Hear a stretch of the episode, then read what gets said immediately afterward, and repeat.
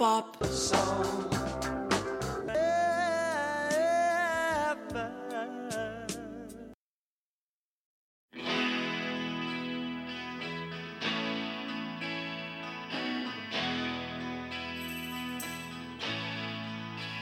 Haunted is a song by British band The Pogues that was recorded for the soundtrack of Alex Cox's 1986 film Sid and Nancy. A reverent throwback to the girl group sound of the 60s, it's a departure from the band's signature sound that is both irresistible and, yes, haunting. This is Friday's best pop song ever.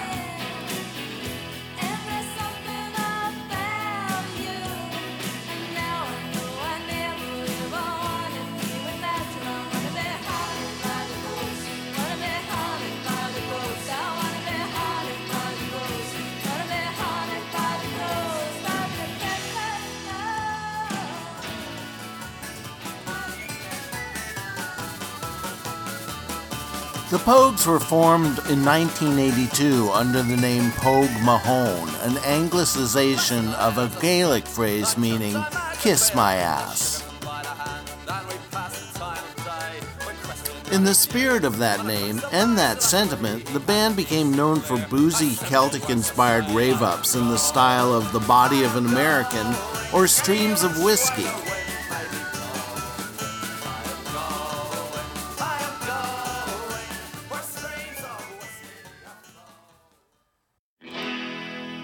In fact, a casual listener to the group might find a song like Haunted to be a radical departure from their typical sound.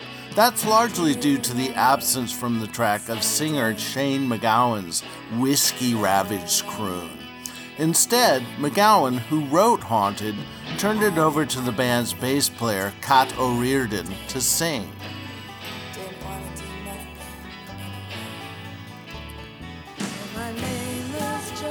Cait O'Riordan was asked to join the Pogues in 1982 after meeting McGowan in the record store where he was working. Haunted was not the first instance of her taking the lead on one of the band's songs, as she had also sung the traditional Irish ditty, I'm a Man You Don't Meet Every Day, on the group's sophomore album, Rum, Sodomy, and the Lash.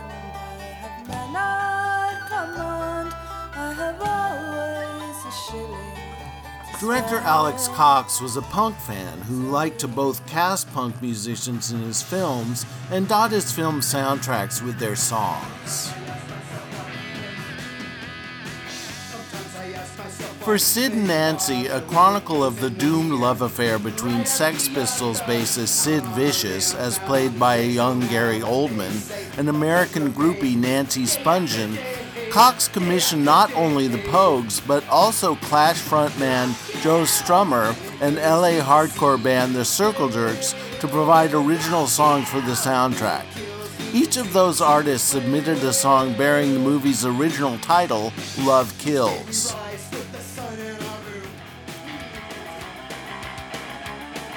Even the Ramones ponied up with their own take on Love Kills, though licensing issues prevented Cox from using the track.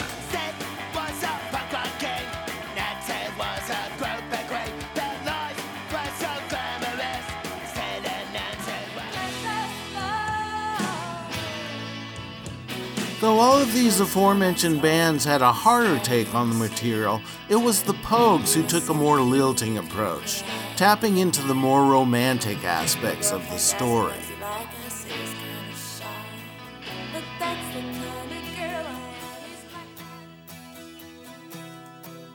For despite its squalid setting and violent conclusion, Sid and Nancy is a romance, albeit a story more of a romantic triangle than of true monogamous love.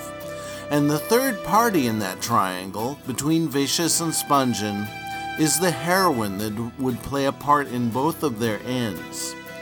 It is perhaps for this reason that Haunted, in addition to its innocent depiction of early infatuation, has a dreamlike, almost narcotic quality. Its chiming guitars and breathy vocals predicting the shoegaze sound that would sweep the UK in the early 90s. It could also be said that the title refers to addiction as a kind of possession or haunting, and the idea of the junkie being a ghost of his or her former self.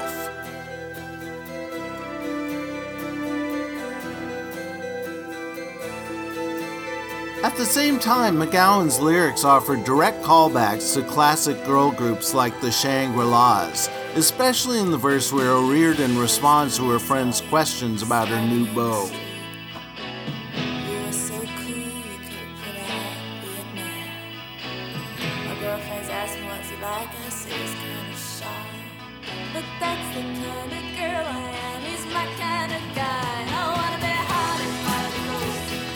The scenario of a teenage girl standing on a street corner with her friends and wistfully recounting the virtues of the latest bad boy to steal her heart is one embedded at the heart of the girl group sound.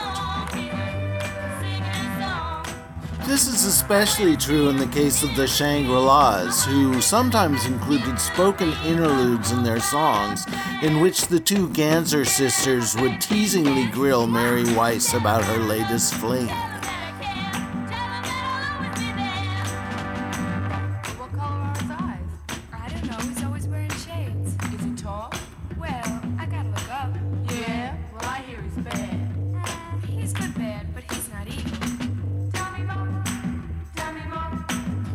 Produced by Craig Leon, Haunted would, in addition to appearing on the Sid and Nancy soundtrack album, become the Pogues' sixth single, peaking at number 42 in the British charts in 1986.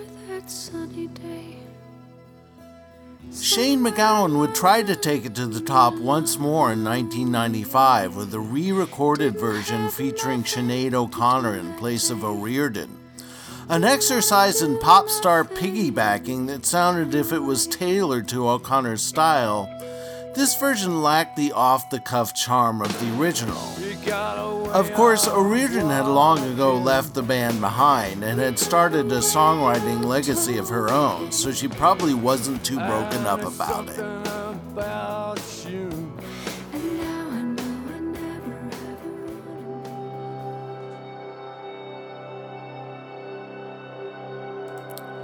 Cait O'Riordan met and fell in love with Elvis Costello during the recording sessions for Rum, Sodomy, and the Lash, which Costello produced. The two were married in 1986 and stayed together until 2002. During that time, O'Riordan co-wrote with Costello and appeared on his albums King of America, Blood and Chocolate, and Spike, and also contributed the song Broken to his album Mighty Like a Rose. She even joined Costello on his King of America tour, which led to her being replaced by the Pogues.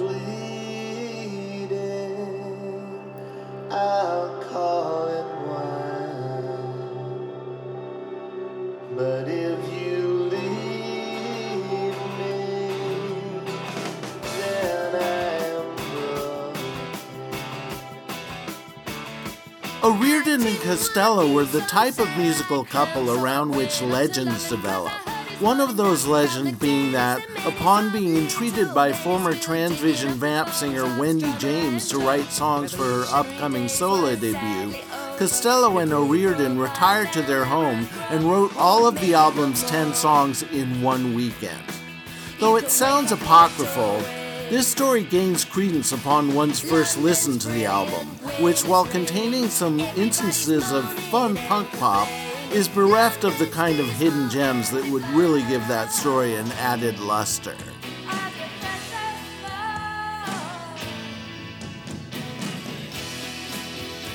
Which brings us back to Haunted, which has a one-off contribution to the soundtrack of what was largely considered an art house film in the US, emerges as the very definition of a hidden gem, a moment of pop transcendence that is all the more brilliant for the effort it took to unearth it.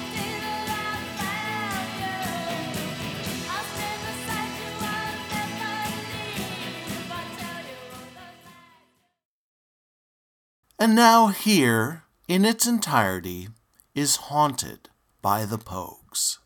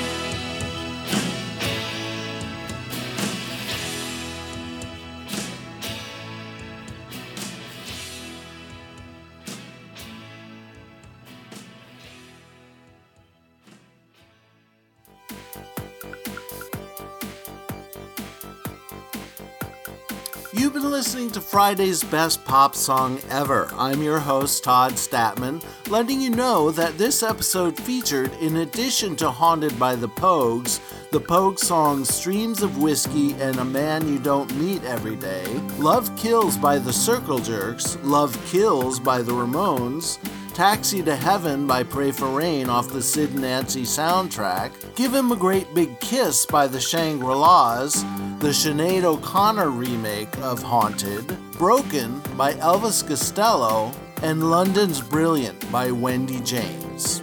All of these songs, of course, are the property of their copyright holders and are presented here by me for informational purposes only.